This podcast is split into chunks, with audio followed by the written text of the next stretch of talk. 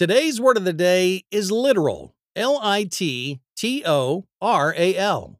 Littoral is an adjective that means relating to or situated on the shore of the sea or a lake. The Latin word litus means beach. Our word of the day has been around since the mid 17th century as an adjective that references the beach and less commonly as a noun that, like its ancestor, means beach. Here's an example of littoral in use. My favorite thing about the movie was its depiction of the littoral scenes. Nothing is more stunning than the image of miles and miles of gorgeous shoreline. Littoral is spelled L I T T O R A L.